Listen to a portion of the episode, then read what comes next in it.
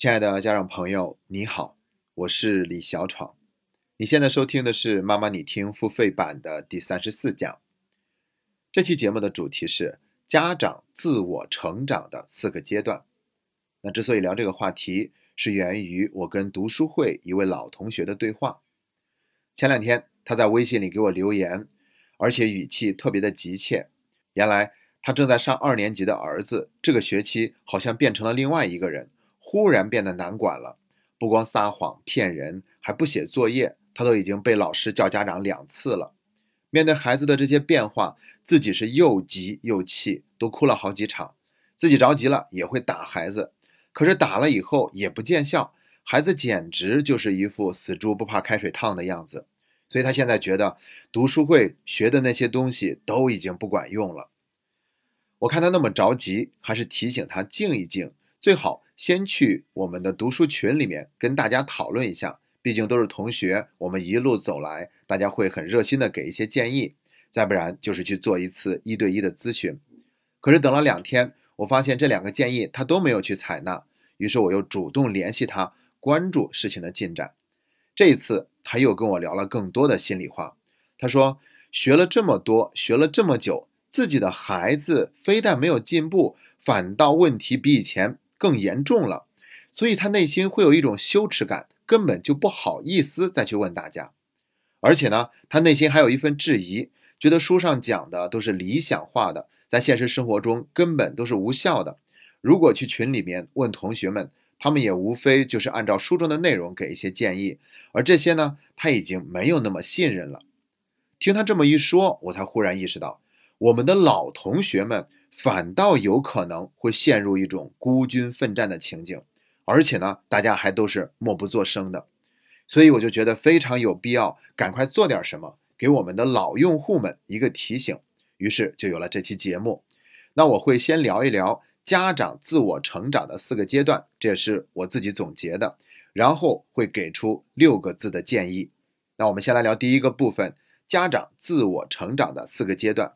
第一个阶段叫做。找平衡，什么意思呢？一开始我们之所以去听这样一档节目，或者决定要参加读书会，都是带着问题来的。每个人心中都会有自己的困惑，就像俗语说的那样，“家家都有一本难念的经”嘛。所以，对于新同学们，我经常会有一句调侃的话：“知道大家都过得不好，那我心里就平衡多了。”每次这么一说，大家也都笑得嘻嘻哈哈。实际上还真是这样。当我们发现别人身上的问题并不比我们少，他们的困惑也是那么多的时候，于是我们内心就从某种程度上已经得到了安慰。原来大家都是一样的嘛，那既然别人也可以从这个地方成长，我当然也可以。所以第一个阶段就叫做找平衡，而且大家很容易从这个阶段进入下一个阶段。第二个阶段叫做找答案，什么意思呢？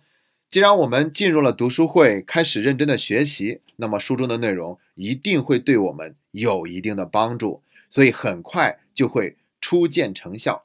尤其是我们带着问题去读书的时候，我们就会很容易找到解决我们问题的那些方法。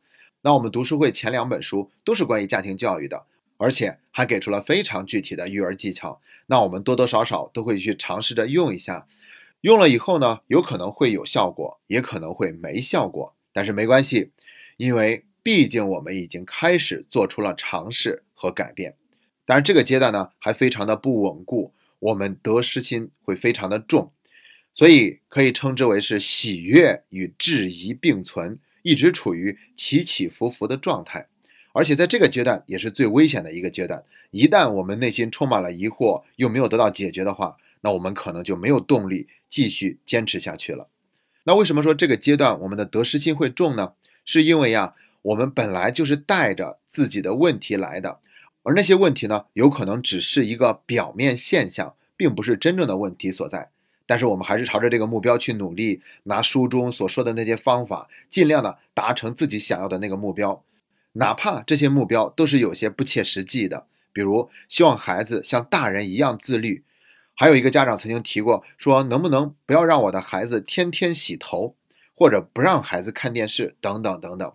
在学习书中的那些教育方法的时候呢，我们还有可能会使用的非常的生。那我们可以想想看，目标本身就有问题，哪怕我们达成了，最后也会产生各种各样的后遗症。另外还有一个原因就是。我们在使用这些教育方法的时候，会显得特别的生硬。比如，有的家长为了把责任归还给孩子，原本总是叫孩子起床，但是一下子就变得不再叫孩子起床了。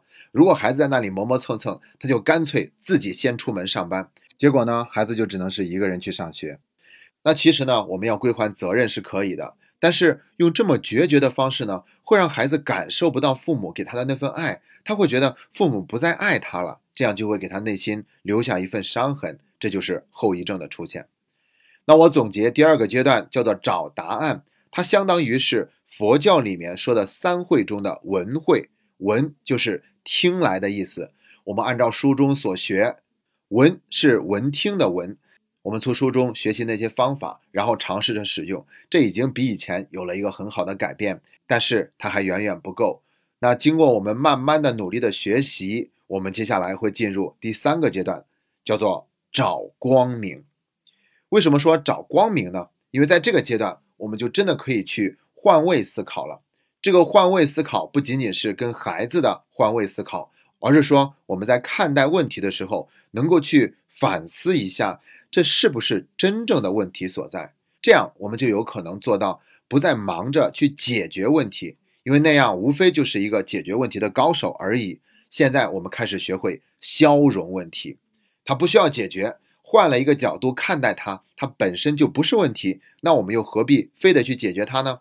就像一开始我们提的要求本身就是孩子做不到的，你希望他能够像一个大人一样自律，完全不看电视。孩子进入青春期了，你希望他不要天天洗头，在意自己的形象，这些目标本身就是错误的。放下那份执着，我们就有可能会进入一个全新的阶段。甚至我们还会去不断的反问自己：你真的有必要因为这些事情感到这么焦虑吗？即便事实是这样的，又会怎么样呢？所以在这样的一个反思的过程中，我们自己就跟以前发生了一个非常不一样的转变。到了这个阶段，我们的成长和进步就相当稳固了。但是这还不是最好的阶段，因为它还是存在着理性的自我说服。我们虽然放下了执着，但是在转变的过程中，还是会强制其心，仅仅从思维层面进行转化，这是属于佛家三会中的思会。思会就意味着我们对于学来的东西有了自己的审视，有了自己思辨的能力。但是，仅仅从思维上去提升自我还是不够的。接下来，我们就要进入第四个阶段，叫做找自己。找自己就意味着我们终于做到了读书会所提倡的那四个字：学以为己。我是一切的根源，我不再从外面解决问题，而是从自己的内在解决问题。如果发生了什么，我能够物来顺应，因为在这个过程中，我持续保持着一份觉察，我跟外界的事情达成了一个和解，我不再着急控制或者要求外面的事情按照我期望的样子。发生改变，其实到这个阶段，并不是完全都没有问题了，恰恰相反，可能还会有新的问题、更严重的问题出现。只不过呢，我们在面对这些问题的现象的时候，跟处于前面那三个阶段的家长的反应不一样了。我们能够更加心平气和的对待，就像我小读读书会有一个同学分享的那样，他是这样说的。有没有自我觉察？可能我们的寿命还是那么长，我们的孩子学习成绩还是那个样子，我们的收入还是那么多，但是我们这一路走过来，内心的感受却是完全不一样的。既然我们提到了内心的感受，这就意味着我们真的是在找自己，向内看。到了这个阶段，我们才做到了佛家三会中的真正的智慧，叫做修慧。不是听别人说就可以的，也不是自己用逻辑思维方式想明白了就可以了，而是要亲身的体悟去修行，这样的智慧才是我们生命中永远不会倒退的智慧。好了，四个阶段都已经讲完了，需要提醒你的是，不要轻易的让自己对号入座，这仅仅是一个参考和提醒而已。我们要让自己有所觉察。看看要到达哪个阶段才有可能保证自己有所进步，不再后退。但是，即便是不再后退，也并不等于接下来的路会一帆风顺。恰恰相反，既然我们选择了更远的远方，就必须得风雨兼程。所以这期节目还有第二个部分，我要给出六个字的建议。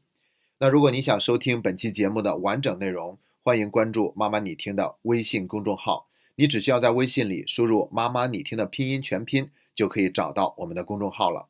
关注以后，点击中间的按钮，就可以找到“妈妈你听”付费版的链接入口。你可以花九点九元只购买本期节目，也可以花九十九元购买全年一共五十期节目。如果您想购买全年的节目，请记得在关注微信公众号以后领取我们给您的三十元优惠券，这样就可以享受到六十九元。购买全专辑的优惠。最后，再次感谢一直以来你对《妈妈你听》节目的信任和厚爱，谢谢大家。